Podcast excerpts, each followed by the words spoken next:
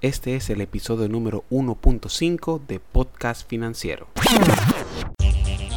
Finanzas y Proyectos presenta Podcast Financiero, un espacio dedicado a ofrecerte las herramientas necesarias para que manejes tu dinero tomando buenas decisiones y obtener buenos resultados.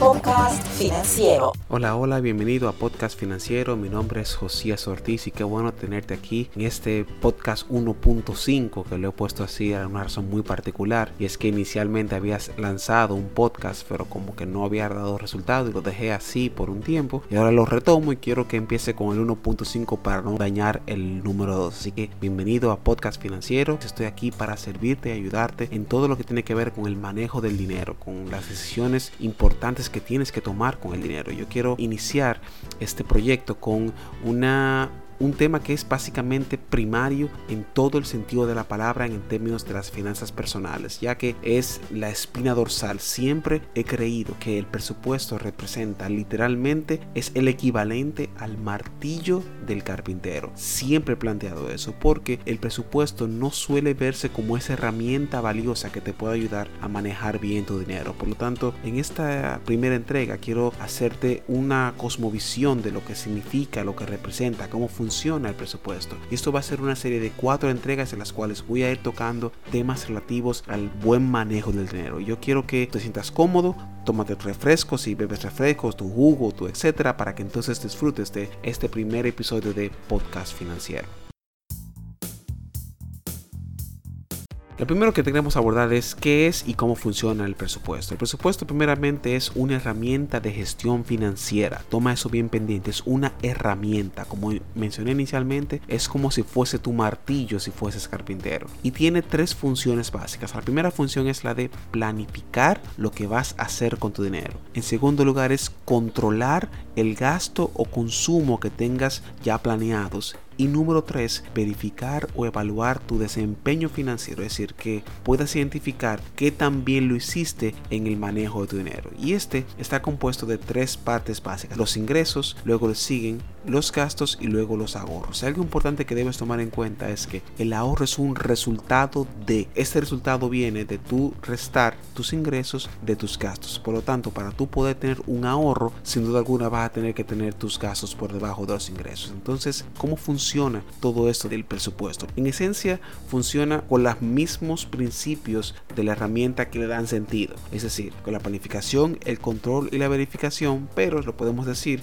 que su funcionamiento es identificar qué es lo que vas a hacer con tu dinero. ¿Alguna vez te has preguntado a dónde voy a ir eh, de aquí con mi carro, que tome la llave y vaya de aquí a un pueblo determinado de tu país? Entonces, si te has preguntado eso, asimismo como tú trazas una ruta con tu, con tu vehículo para ir al pueblo X o Y, así mismo tienes que hacerlo con tu dinero. La función del presupuesto es darte a ti cuál es ese mapa de ruta que vas a tomar con tu dinero. Por lo tanto, identifica qué es lo que va a hacer con tu dinero. Función número uno. Función número dos está dónde y cuándo vas a utilizarlo. Es decir, cómo tú puedes identificar, bueno, ya que vas a ir a ese pueblo, en mi país, puedes decir que vamos a Santiago. Si tú vas a Santiago, entonces, ¿qué tú necesitas? Bueno, yo necesito eh, un vehículo, combustible, gomas buenas, etc. Entonces, todo eso va a ser el dónde y cuándo vas a utilizarlo. Y por último, tu punto de referencia para evaluar tu desempeño financiero. Es decir, el presupuesto no solamente te dice a dónde vas, qué vas a hacer, sino que sirve como parámetro para tú determinar, bueno, si yo decidí que iba a gastar 100 en esto, ¿por qué gasté 110? O si decidí que iba a gastar 100 y gasté 90, ¿por qué gasté 90? Entonces, ¿cómo tú puedes hacer que todo esto cobre sentido en tu gestión financiera? Bueno, con tu registro de transacciones financieras. Es decir, si tú no sabes qué está pasando con tu dinero, no puedes presupuestar. El presupuesto muchas veces se cae porque usualmente las personas se cansan, las personas ya no tienen, no le encuentran el sentido y lo dejan a un lado. Y eso es porque no han tenido la disciplina para registrar sus transacciones financieras. Y para tú lograr esto tienes que partir de dos realidades básicas. Primero, que necesitas dónde apuntar. Si es apuntar literalmente manual, es decir, con papel y lápiz, bueno, necesitas entonces una libreta o si quieres un columnar de esos que usan las personas antiguas en el tema de contabilidad que tiene tres columnas que puedes ir registrando poco a poco. Si eres más tecnológico, entonces puedes irte por el tema de los sistemas.